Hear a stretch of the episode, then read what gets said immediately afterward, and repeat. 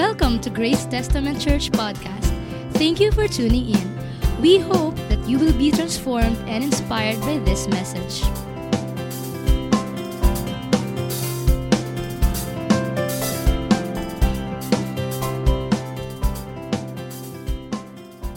Inumpisan po natin ang taon sa pamagitan po ng verse na to. Ano ho, Ecclesiastes 3 verse 11. Pakibasa nga po muna uli. Sabi po ay, yun lang pong first part lang po. He has made everything beautiful in its time. Sa tamang kapanahunan, lahat ng bagay ay maganda. Amen?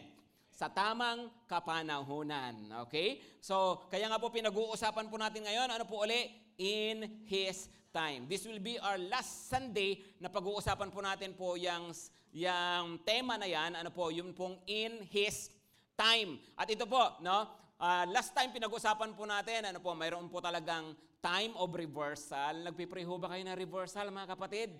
Alam niyo po, ini-encourage ko po talaga kayo, ano ho, mag-pray po ng reversal sa inyong mga buhay. Bilang Kristiyano, dapat iniisip po natin may mababaligtad. Amen? May babaligtad rin si Lord. Amen po ba? So bilang Kristiyano, dapat utak mo baligtad. No? Hindi kayong utak diretsyo na ito na yung ito na yung nangyayari sa akin dati, dire-diretso na lang, no? Hindi, dapat utak baligtad ka. Sabi niyo katabi mo, dapat utak baligtad ka, no? Di ho, dahil tayo reversal mindset. Amen? Hindi yung tinanggap na lang natin. Maniniwala ho tayo may babaligtad rin po si Lord. Okay? Of course, there, we talk about time of remembrance. Okay? We also talk about, ano po last Sunday? Realization. Nalimutan ko rin eh, kaya ako nagtanong eh. Time of realization. Okay, sige, ito po, ito po. No? Uh, tingnan nyo po yung Genesis 42 verse 21 to 22. Genesis 42, 21 to 22. Sabihan nyo po ako magbasa, sabi po niya, Then they said to one another, Magkakapatid po to, nag-uusap ha, mga anak ni Jacob. Ito po yung eventually naging 12 tribes of Israel. Pinag-uusapan nila ang kanilang kapatid, si Joseph, na binenta nila bilang alipin sa Egypt. Pinagkaisahan ng magkakapatid, ano, dahil sa selos. Okay, so nag-uusap-usap po sila pagkatapos sa mahabang panahon, nagkita-kita sila uli. Sabi niya, then they said to one another, in truth, we are guilty concerning our brother in what we saw, in that we saw the distress of his soul when he begged us and we did not listen. No? That is why this distress has come upon us. Ito na tayo ngayon. No? Uh, dahil kayo natin nararanasan to. Dahil sa kasalanan natin, sa kapatid natin. Verse 22, tingnan niyo po. Sabi po niya, And Reuben answered them, no? Did I not tell you not to sin against the boy? Di ba sinabi ko naman sa inyo?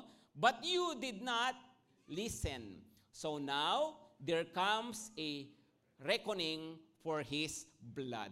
Okay, title natin ngayon, Time of Reckoning. No? Alam niyo po, kapag sabi po, time of reckoning. Pag po sinabing reckon, ano po ba ibig sabihin nun? Panahon na, ito po, pagbibigay sulit, paniningil, pagtutuos, okay? Pagkukwenta, okay? Pagbabayad, okay? Yan po, iba-iba po, siyempre, depende po sa gamit. Ano ho? Pag sa accounting, ano lang po yan, computation ang ibig sabihin, no? Pero kapag po sa mga, sa pag-usapan po ng hustisya, yan, ano ho, yun pong pagbabayad, mga ganyan, ano po? Basahin po natin sa Tagalog. Tinan niyo po sa Tagalog. Sabi niya, pagkatapos ang sabi nila sa isa't isa, nagbabayad na tayo ngayon sa ginawa natin sa ating kapatid. Nakikita natin ang paghihirap ng kanyang kalooban noon, ngunit hindi natin pinansin ang kanyang pagmamakaawa. Kaya tayo naman ngayon ang nasa kagipitan. Verse 22, Iyan na nga ba ang sinasabi ko? Sabi ni Ruben. No? Nakiusap ako sa inyong wag saktan ang bata, ngunit hindi kayo nakinig. Ngayon, pinagbabayad tayo sa kanyang kamatayan. Kasi alam po nila, akala po nila, namatay na yung kanilang kapatid. Actually, at that very moment na nag-uusap-usap po sila, hindi nila kilala ang kanilang kapatid na panahon na po na yan, Prime Minister ng Egypt. ano, at naiintindihan sila sa kanilang pag uusapan Magandang kwento po yan. Ano ho, uh, basahin po ninyo, pero mamaya po, ibigay ko po sa inyo yung konting summary. Okay? Pakisabi po ulit ng malakas, reckoning. Alam po ninyo, napahalaga pong maintindihan po natin sa buhay. Ano po? So unang-una po na gusto kong maintindihan natin, kinds of reckoning. Iba- Iba-ibang uri, iba-ibang klase po ng pananagot o pagbabayad. Number one ay natural. No? Natural reckoning. Anong ibig sabihin ng natural reckoning? Alam niyo, sabi nga nila, di ba? Noong mga nakatatanda, sinasabihin yung mga kabataan, balang araw, sisingiling ka niyan. Di ba? May ganun tayo. Tama? Puyat ka ng puyat. Alas 4 na, naka-online ka pa. Di ba? Hmm. Sasabihin, yan, sisingiling ka niyan. Hindi ka kumakain na maayos, sisingiling ka niyan. Tama? Yung screen mo, yun lang ang liwanag mo, ang dilim-dilim ng paligid mo, sisingiling ka niyan, lalabo ang mata mo. No? Di ba? Narinig niyo po ba yon? Sinabihan kayo ng ganon? No? Kasi nga po, natural yan. Ano, may mga bagay na nangyayari na talaga pong nasisingil tayo. No? Da- bakit? Dahil sa mga ginawa natin. Tama? Tama, no? Diba? Halimbawa, nagbisyo ka ng nagbisyo, okay? Alak, sigarilyo, kung ano man, no? Tapos balang araw, no? Magugulat ka na. Iwan ko, magugulat ka pa, hindi na dapat, ano? Pero makikita mo na lang, aba, sinisingil ka na. Di ba? Puro ka chocolates, puro ka asukal, no? Gugulat ka na lang, sinisingil ka na. Puro ka taba ng baboy, sarap pa naman nung sinigang, no? Na, na yung taba, tapos yung mo sa patis na may sili. Oh, grabe, no? Tingnan katabi mo, sige, enjoyin mo lang. Sisingilin ka niyan. Kasi, ta- kasi yun ang reality ng buhay, tama? Hello, tama ba? Ang masaya pa nito, yung ibang mga tao, ganito, no? Di ba? Sasabihin nila, bakit ganito? Kung kailan ako na born again, kung kailan ako nag, nag-church, saka ako nagkasakit sa baga. O, di, teka, kailan ka na born again, kapatid? No? Ah, six months ago, no? Ah, so, ka- ka- yung sakit mo sa baga, ka, tingin mo, kailan nag-umpisa yan? No? Tapos, mala, tapos marirealize niya, para, eh, yung pala, dahil po doon sa bisyo niya, noon pong bata pa siya, hanggang ngayon dala-dala niya, nagkataong lumitaw kung kailan nasa church na siya. ngayon, kasalanan ng church. Hindi, hindi nga. Minsan, di ba? Ngayon kasala, bakit ganun? Kung kailan ako na-born again, saka ako nagkaroon ng ganitong problema. Di ba? Come on, kapatid, hindi. Natural consequence. Amen? Hello, maliwanag ko ba? No? Bisa sinisisi natin si Lord. Eh, teka muna, no? Saan ba galing? Saan ba galing yan? Di ba? Saan ba, saan ba nag-umpisa yan? No? Nagkataon lang. Pero somehow, sabi nga, in, uh, He makes all things beautiful in His time. Mabuti na nga lang din na ngayon mo, ngay- na ngayon dumarting yung mga yan, at least ngayon kristyano ka na, alam mong mayroon ka ng, mayroon ng Lord na po pwede mong takbuhan. Amen? At, at yun, yun yung, yung makita po ninyo na mabuti, na lang din pala nung ngayon na lang lumitaw ito. Amen? Kaysa sabihin mo kung kailan ako na born again. Di ba? Mali po yon, right? Malala ko po, mayroon pong isang sikat na artista dati, actually basketball player po siya.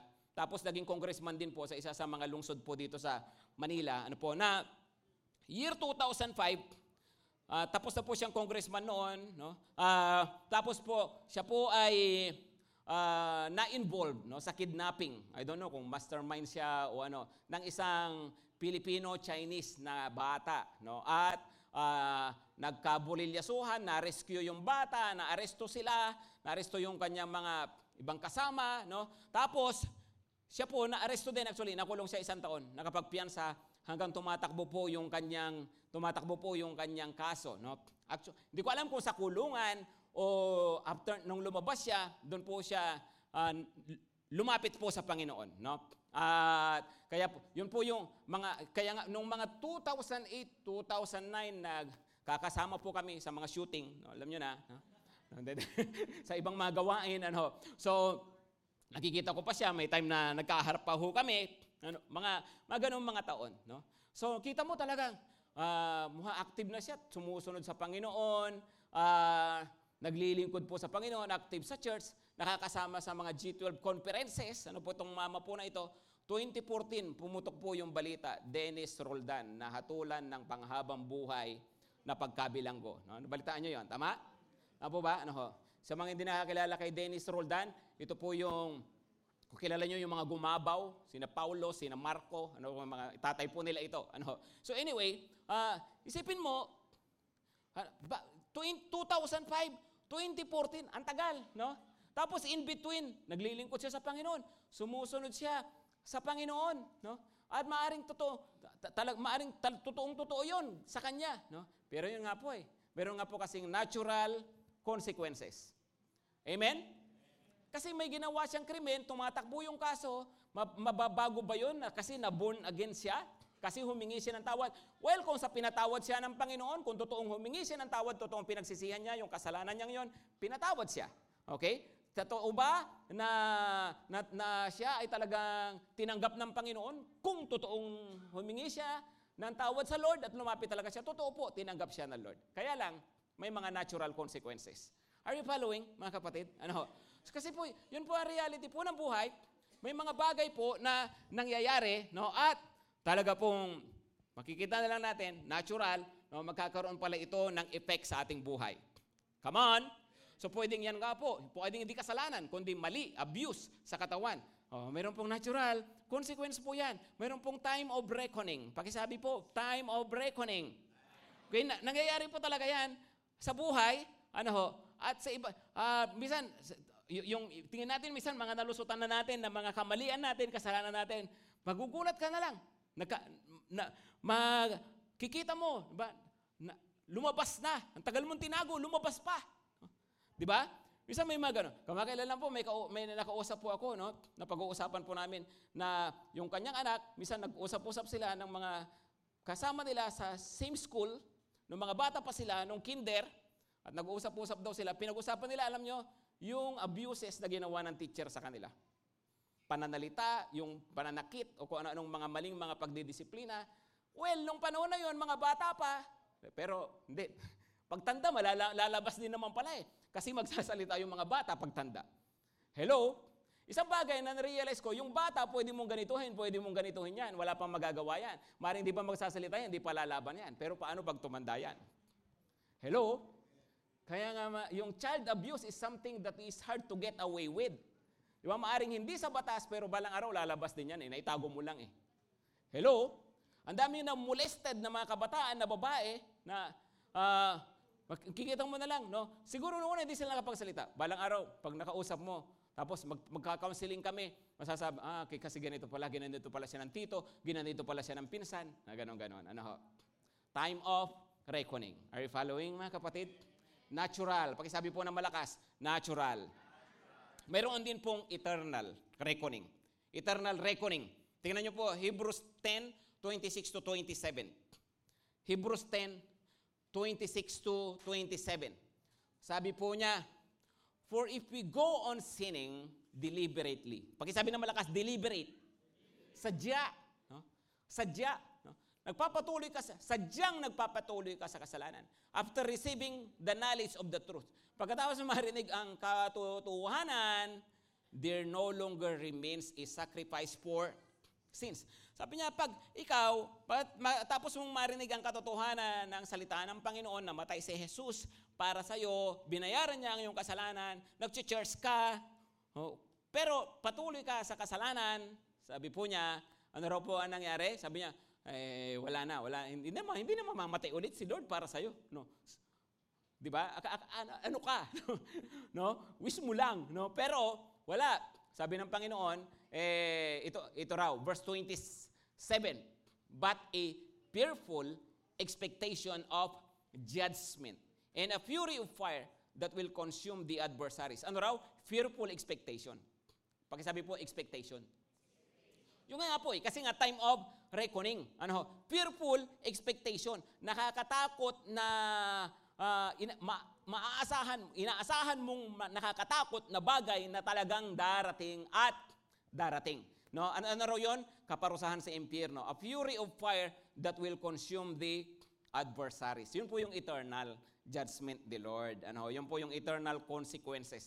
Alam po ninyo, nakakalungkot minsan, may mga nasa church po, pero binabaliwala si Lord. No? May mga nasa church po, will, pero walang takot po sa Panginoon. No? Para sa kanila, basta makapagsimba lang. Para sa kanila, basta, ano lang, no? Andyan lang, no? Hindi sineseryoso ang mga bagay po na naririnig na salita ng Panginoon, no? Pero para sa, po sa Panginoon, sabi niya, sige lang, balang araw, no? There will be a reckoning, no? At pananagutan natin po sa Panginoon. Hello? Kaya nga po ako, as your pastor, isa po yan sa kinalulungkot ko when I see people become too familiar with the church. No, narinig ang salita ng Panginoon, familiar na familiar na po tayo na nag-church, tapos wala na, tapos hindi po natin sineseryoso ho si Lord. Well, basta ako po gagawin ko ang trabaho ko. No? Balang araw, time of reckoning. Eternal reckoning. Pang walang hanggan na kaparusahan. Maliwanag po ba? Okay, sige po, no? Next po, pangatlo na klase po ng reckoning is, wait, bago ko ito ha, no? I love you ah. Sinasabi ko po ito because I love you, no? Alam niyo po, no? ah, hindi hindi sapat yung pag-usapan po natin yung He makes all things beautiful, di ba? In each time. Kung wala po tayong gagawin na pagbabago sa sarili po natin. Kasi hindi gaganda kung walang pagbabago. Kung hindi natin marirealize na may mali. Amen? Okay? Sige po, pakisabi. Love, love daw tayo ni pastor. No? Kaya sinasabi. No? O pangatlo po, pangatlo, no? penal. No? Penal. O, alam niyo naman ibig sabihin ng penal, di ba? Tapos na. di ba? Penalty, tama? Punishment, no? Chastisement, discipline, correction. Yun bang ibig sabihin po niyan? Ano? So may, may, may ito po, pag sinabi pong penal, ibig sabihin po, mayroon pong ah, Diyos na nagsabi kung paanong mayroong hukom na nagsabi o na ganito ang katumbas niya, na buhay, na ito po, pag sinabi nating penal, ito po, sabi po ni Lord. No? Sabi ng Panginoon ito, o, ah, ito, mararanasan mo to kasi no, bilang kaparusahan o bilang pagtutuwid sa'yo. Ngayon, bilang anak ng Diyos, alam niyo po, sabi po ng Panginoon, mahal daw niya tayo, kaya niya tayo dinidisiplina at itinutuwid po niya tayo. Amen? Hindi ho tayo pababayaan sa ating mga kasalanan, sa ating mga kamalian. Amen po ba, mga kapatid? Okay, tingnan niyo po ito ha. No? Acts 12 verse 1 to 3. No? This is interesting. Acts 12 verse 1 to 3. Sabi po niya, about that time, Herod the king laid violent hands on some who belonged to the church. No? Ano raw?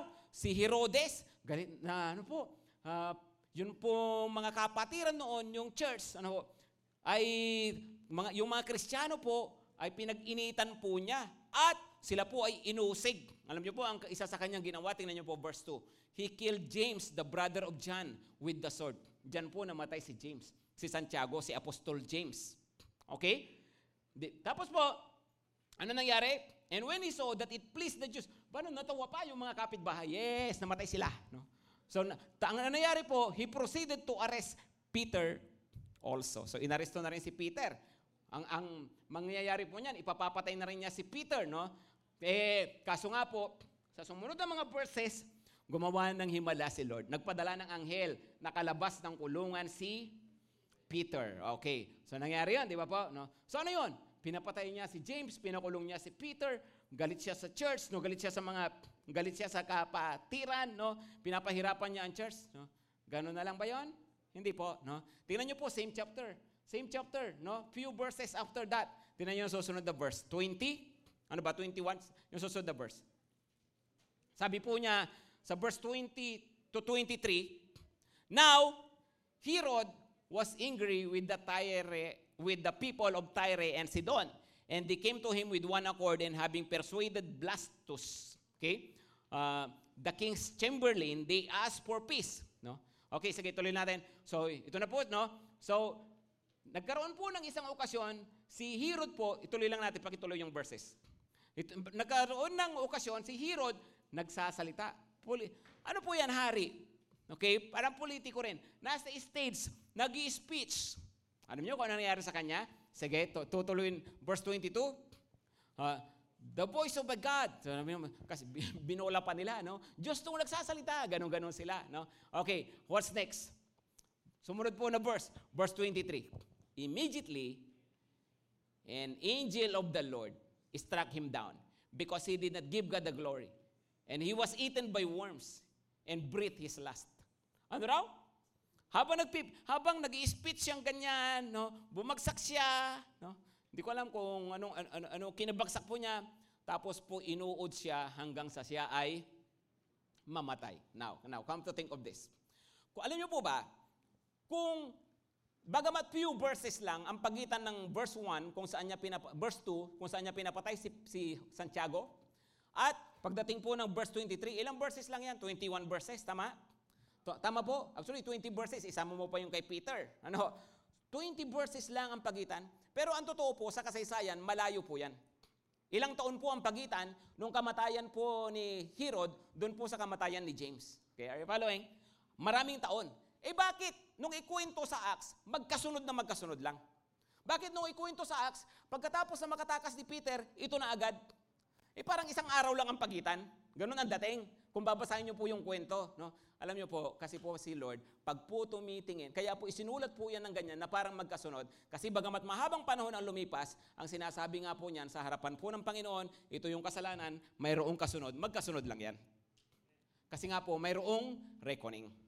Hello? Are you following mga kapatid? Ano? Mayroon palang reko. So para sa Panginoon pala, no, ga- ganun pala yon, no? Na para lang magkasunod, no? Bakit? Eh kasi pinapa, pinapanagot po siya ng Panginoon. Actually, kahit sa Old Testament, basahin niyo yung kwento ng mga hari-hari po doon, na ganito ang ginawa nila sa propeta, ganito ang ginawa nila sa Diyos, no?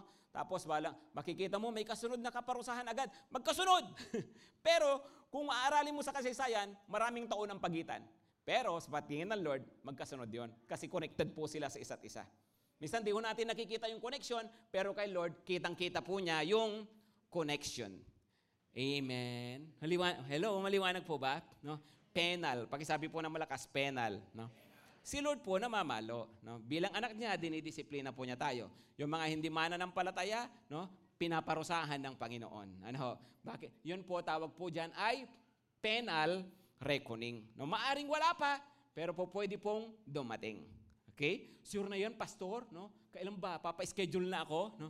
Ni mamaya po, pag-usapan po natin ano, kung ano po, po pwede natin gawin. Pero I'm just trying to emphasize this first, mga kapatid. Ano, alam niyo po, no, maraming mga, di ba, yung mga ganyan, ano, kala natin, ah, ganun, ga- ganun, ganun lang. No? Hindi, hindi ho eh. No? May mga time po talaga na makikita na lang po natin, ah, ganun pala yun. Meron talaga palang time of reckoning. No? Lalo na dito sa ginangyari po kay Herodes. Right? Maalala ko po tuloy, no? Um, nung pong bago pa lang po ako rito sa church, kasi pinag-uusapan anniversary kaya nagkakaalala, mga alaala ng kahapon. Ano, ah, nung bago pa lang po ako rito, ano, may kapitbahay po na galit na galit po sa akin, no. Ay, hindi ko wala naman kami personal na, no, di wala akong open sa kanya, hindi nga kami magkakilala naman talaga. Ano ko, I mean, magkakilala pero hanggang ganun lang, hindi wala naman kami relationship. Pero galit sa church, no? Alam niyo, minsan yung mga tao, pag galit sa church, maghanap ng ano eh. Eh, sino ba ang representative ng church? Di yung pastor, o di sa pastor magagalit. Di ba yung iba naman, galit sa member, galit sa buong church. Galit sa isang member, galit sa buong church. At pag na sila sa buong church, galit na rin sila sa pastor. So, I mean, marami, maraming mga issue yung mga tao sa buhay. Ano ho? Ang dami ko pong dinanas dito. Alam po ni Kuya Fred yun. Actually, pareho kami ni Kuya Fred na, na bibiktima. Ano ho? Ah, naranasan ko pong bas, ah, yung masigaw-sigawan, no? Ah, yun pong pang nagkakasalubong, babatiin mo ka. Kahit si Kuya Fred, babatiin mo siya. Di ba, binato mo siya. Gaganon siya, gaganon. Pag nakasalubong mo, no, mo na maayos. No? Kinukwento ko po, hindi, wala kami sama ng loob ni Kuya Ewan ko si Kuya Fred, baka galit pa. Oh.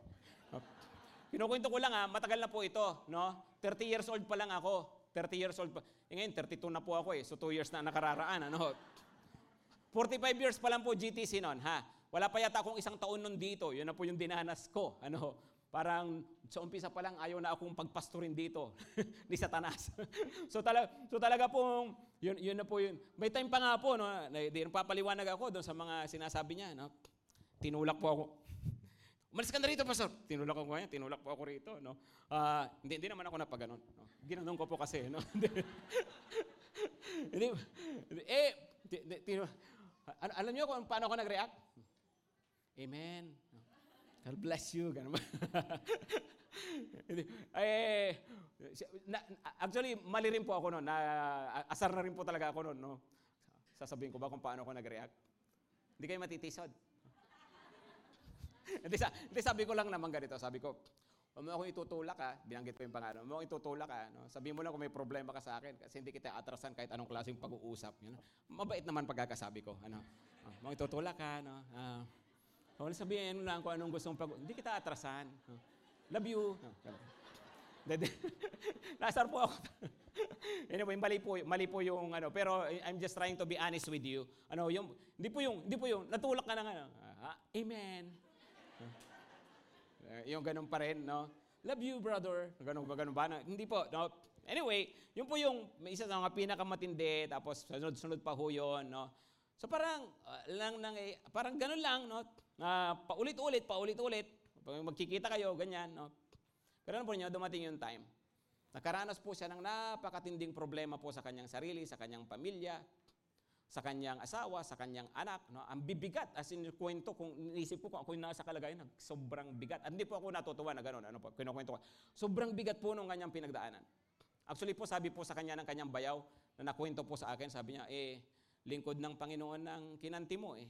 Lingkod ng Panginoon ng ginanya mo eh. No? Kaya ka nagkakaganyan. No? So bayaw niya mismo ang nagsabi po sa kanya. No?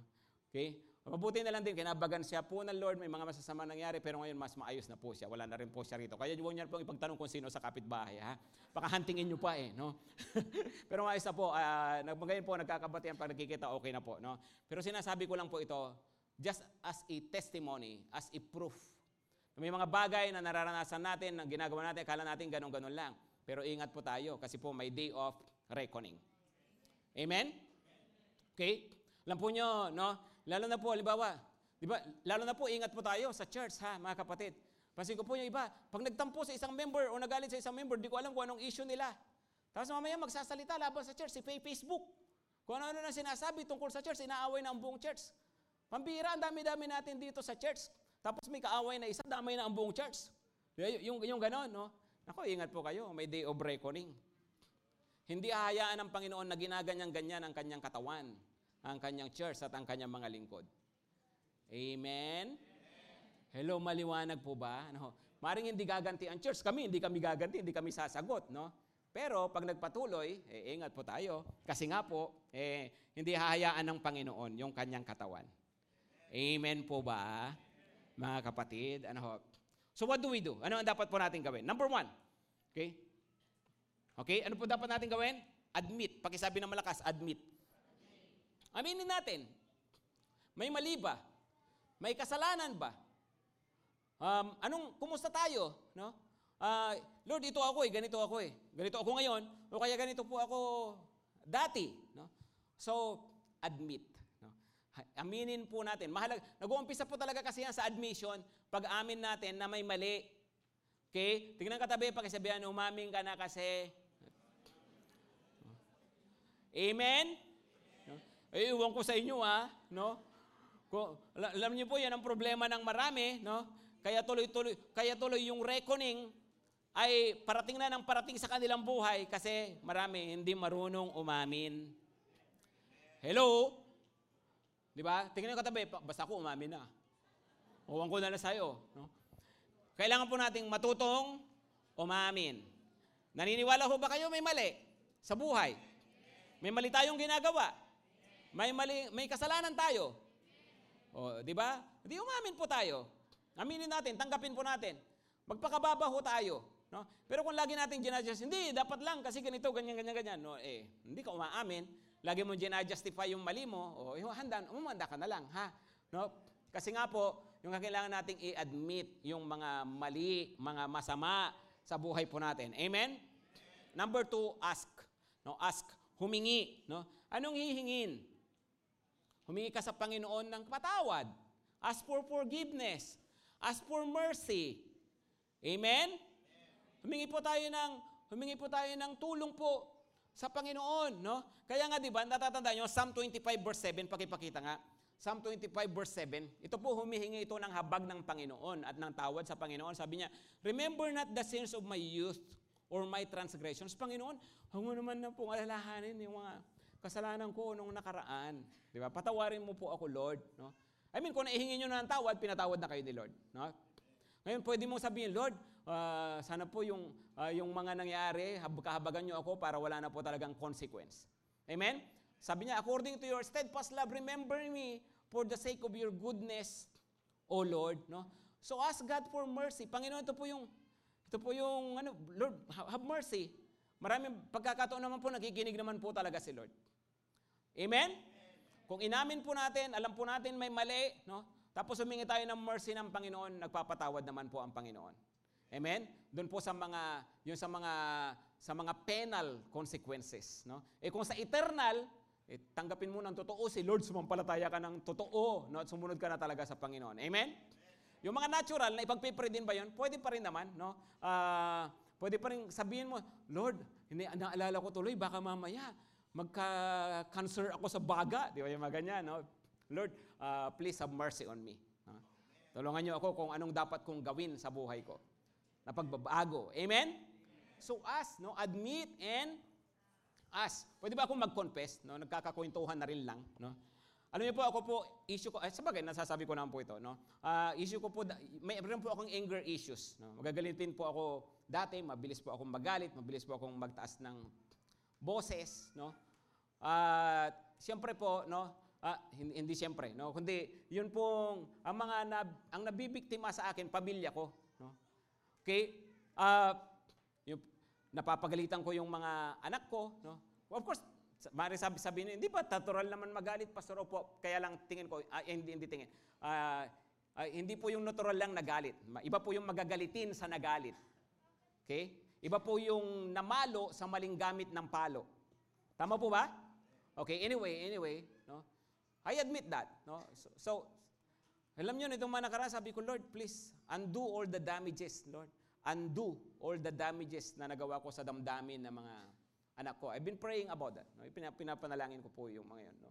Uh, I, I am asking God na for mercy, i-heal ng Lord yung emotional wounds na nagawa ko sa mga anak ko. No? Um, so, yun, ano um, humingi ako ng, humingi ako ng mercy ng Panginoon. No? Tutuloy ko po yung kwento. Pero mamaya po, ano uh, tingnan po ninyo ito. Pangalaw, pangatlo po na dapat natin gawin is to alter. Pakisabi ng malakas, alter. Okay? Anong ibig sabihin ng alter? Anong ibig sabihin mo ng alter? To change. Something has to change. Amen? Mayroong dapat pong mabago sa mga buhay po natin. No?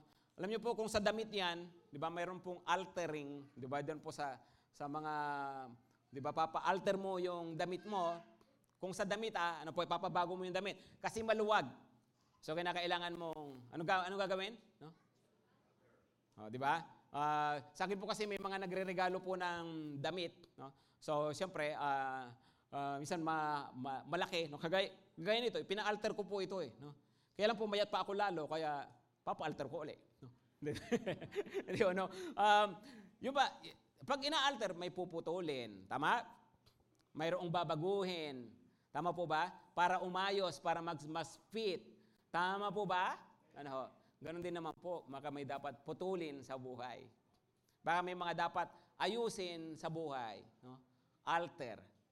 Amen? Ipa mag-alter po tayo. Magbago po tayo. Ano ho? Ah, Ano, an- an- ito, meron akong bisyong, alam, balang araw, malamang sisingilin ako nito. Alter, kapatid. Okay? Meron akong ginagawa, pananalita, o ugaling na ganito. Kapatid, alter. Amen? Yung buhay ko ng pamilya ko ganito, no? Alter. Amen? We love all of you. Pero sinasabi nga po natin, kaya nga tayo gumagawa ng paraan eh. Ano? Halimbawa po dito po sa church, ayan, nag-schedule na naman po tayo ng ano, ng ah, meron po yata tayong tatlong schedule ngayon ng mass wedding ngayon pong taon na to. So if you're not yet ah, married sa inyong kinakasama, ako, in-encourage po namin po kayo. Ano ho? That is something to alter. Ano ho? Baguhin niyo po yung sitwasyon niyo. Wag po wag laging ganon. Ano ho? Kasi po gumagawa nga po tayo ng paraan para na sa ganon sumaatin po ang blessing ni Lord. Libre po 'yun, wala kayong gagastusin. Ano po? Wala kayong babayaran po sa pirma ko o ano man. Hindi naman talaga ako nagpapabayad. Ano ho? At wala po kayo tutulungan pa ho tayo pati sa handa. Ano ho? Masama pa ho ba 'yon? Di ba? Tingnan yung, tingnan mo yung jowa mo, pakasal na tayo, no? Hindi, hindi po para yun sa inyo. Pero, yun nga po mga kapatid eh, ano ho, may mga paraan, para, may mga dapat po tayong i-alter sa buhay. Amen? Okay, balik po ako dun sa kwento ko. I admit, noon pa man I admit, sabi ko, Lord, uh, nagpipray ako actually, sabi ko, Lord, tulungan mo ako na, ano, na magbago, tulungan mo ako na ah mawa, ah, pinagpipray ko, Lord, give me patience, give me gentleness. No? Pero yun naman, pag may nakakagalit, sana naman ako, no, naga- nagagalit, no? papataas ang boses, ganyan. No? Okay, so, Ay, talaga pong struggle ko po yun. I've been praying. No? Pinag-pray ko rin, Lord, sana undo all the damages. Um, uh, heal my children's wound kung mayroon mga, mga sugat na nagawa ko sa kanila. Don't get me wrong, close na close po ako sa mga anak ko, close po sila sa akin, no? Uh, hanggang ngayon kahit malalaki na po sila, no? Uh, at na, love, na love ko po sila, no? Kaya lang yung nga po, eh, pag umiinit po yung ulo, no? So, I've been praying, no, na, na ganoon, baguhin, baguhin, no? Tanungin niyo po yung mga anak ko, sila po ngayon nagsasabi na nagbago na si daddy. Ano? Uh, alam niyo po kung anong nakatulong po sa akin? Reckoning. Reckoning. Um, noon pong mga nakaraang mga uh, dito man nakaraan ano yung anak ko nga po na-diagnose nga po siya na mayroon siyang clinical depression and anxiety. Ako po open ako sa ganyan ever since.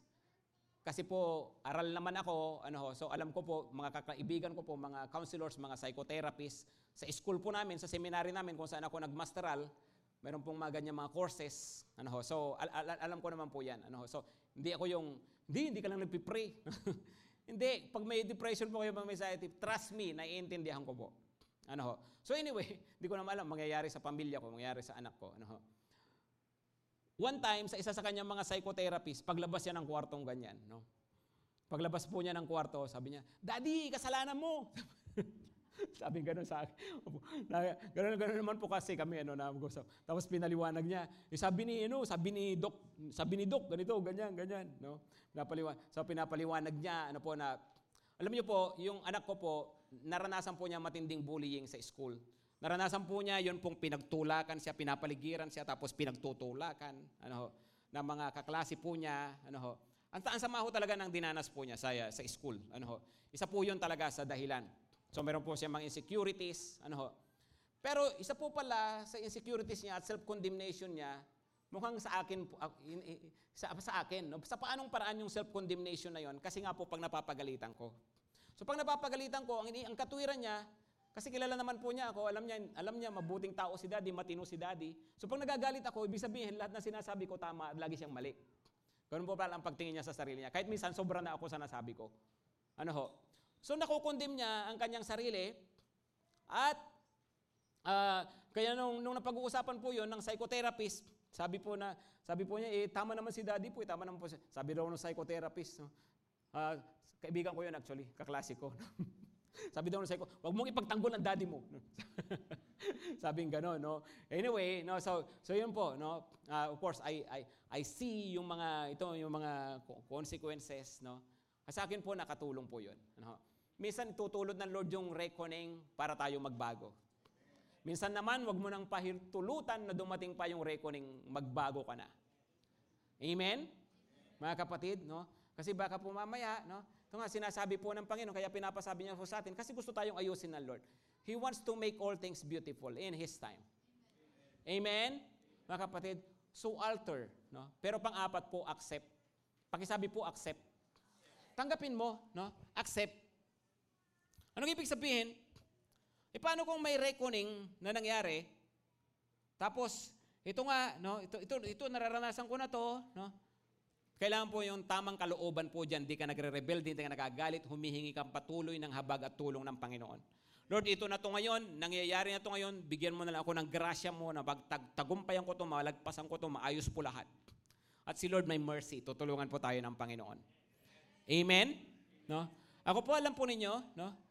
Ang katuwiran ko po ngayon, ano ho, ba't ko ina, bakit may acceptance, no? Kita ko po inaalter ako ng Lord. May mga time mabigat sa kalooban, kinakailangan ko po talaga magpasensya, ano, kinakailangan, ma, ma, masakit, ano ho. Uh, pero, ang katuwiran ko na lang ganito, no? Eh kung ngayon bumibigat kalooban ko, nalulungkot ako uh, sa pag nagkaka-problema yung anak ko, no? Eh total nung bata pa sila, pinasakit ko rin naman kalooban nila. No? Kung napabigat ko rin naman kalooban nila, no? eh di tanggapin ko na lang din ngayon. No?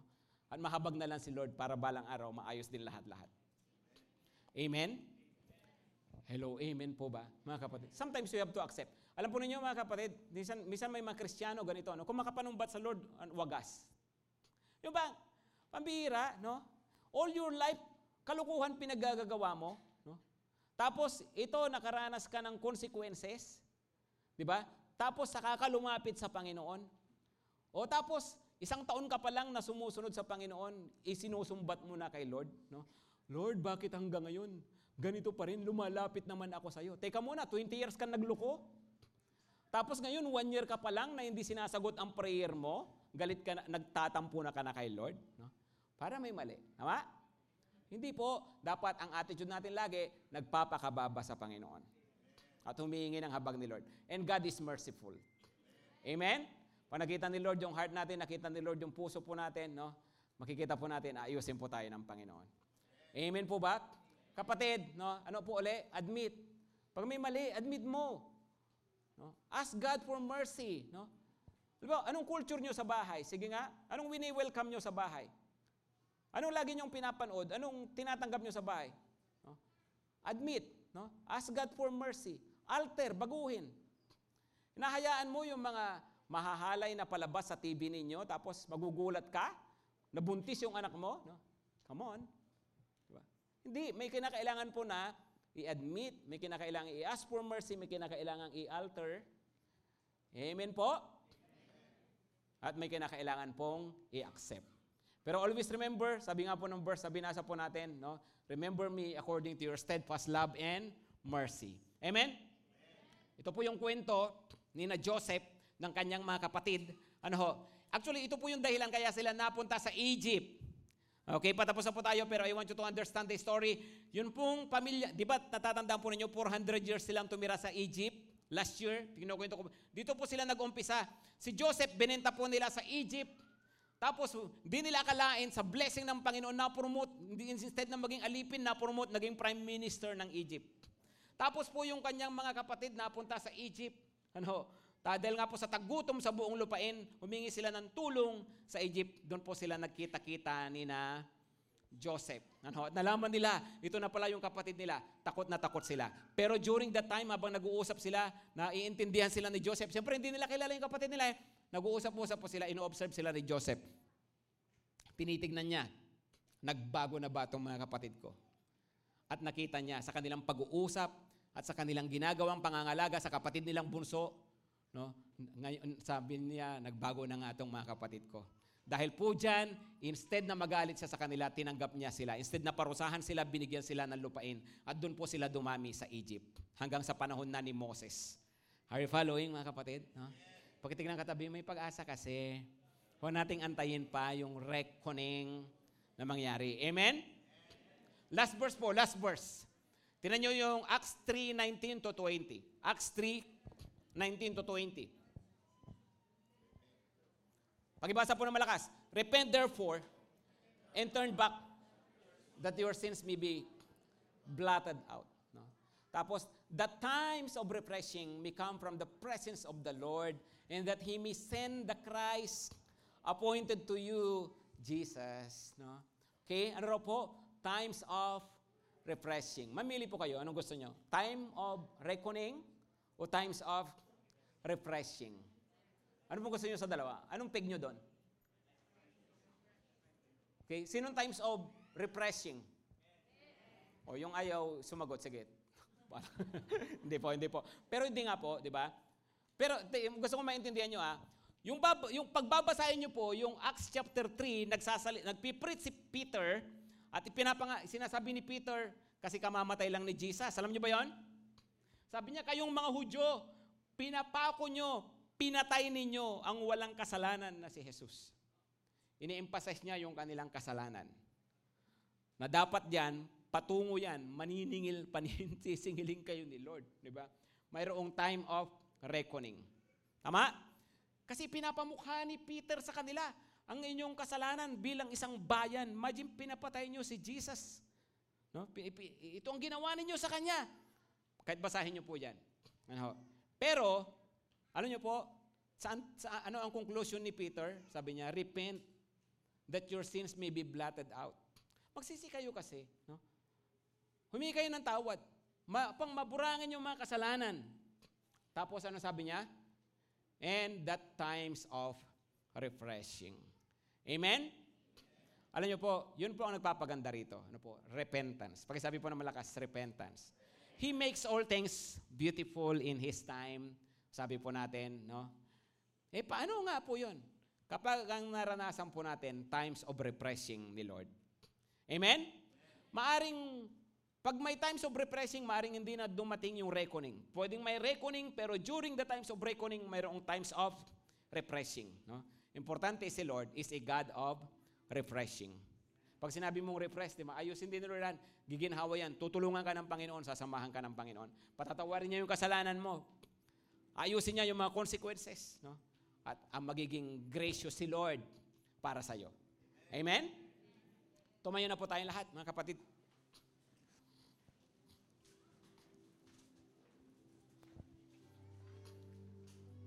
Alam ko po nangungusap po ang Lord sa atin ngayon. Gusto ko pong sabihin ito sa inyo. Sabi po ng Biblia, sinong ama ang hindi nagdidisiplina sa kanyang anak? Ngayon, ang tatay natin sa langit, mabuting tatay, mahal na mahal po niya tayo. At bilang sign ng kanyang pagmamahal, may mga saan may mga reckoning po sa buhay. Pero sa oras po na to, para saan po yan? Gusto kasi ng Panginoon, hinahanap niya po talaga sa atin. Repentance. Paghingi ng tawad, pagtalikod sa kasalanan, pagtutuwid ng buhay. Yun po ang gusto ng Panginoon. As your pastor, sinishare ko po ito sa inyo. Kapatid, baka mayroon kang sinasabi ng Panginoon, anak, tigil mo na yan. Anak, suko mo na yan sa akin. Siguro attitude mo sa pamilya mo. Siguro kasalanan na nagpapatuloy ka. Siguro bisyo na alam, maka, hindi mabuti para sa'yo. O kung ano man po yon. Sa oras na to, pwede mong kausapin si Lord. Masabihin mo, Lord, have mercy on me, Lord. Patawarin mo po ako. Sinusuko ko ito sa iyo, Panginoon. And have mercy. Kung, kung kinakausap kayo ng Panginoon, at sa oras na ito, nagde-decide ka ng buong puso na isuko, i-admit, at ibigay sa Panginoon. Yung alam mong mali, yung alam mong masama sa buhay mo. At kung sa oras na to, sinasabi mo, Lord, ayusin ko po to. Kung may dapat akong gawin, gagawin ko. Kapatid, huwag mong pagmatigasin ang kalooban mo. Listen to God. Listen to God. Mabuti nang natutuwid tayo ng Panginoon sa pamagitan ng kanyang salita. Kaysa natutuwid tayo sa pamagitan ng kanyang palo.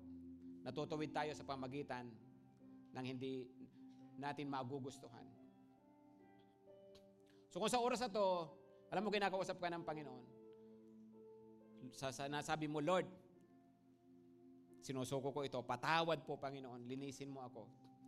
Eh, itaas mo nga ang iyong dalawang kamay bilang tanda ng pagsuko. Bilang tanda ng pagsuko.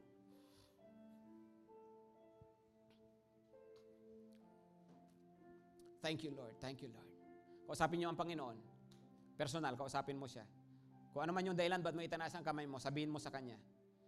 Hingi ng tawad, isuko mo, Panginoon, tinatalikuran ko ito. Sinusuko ko ito, patawarin mo po ako. Sambitin niyo yon sa Panginoon, kung ano man po yon.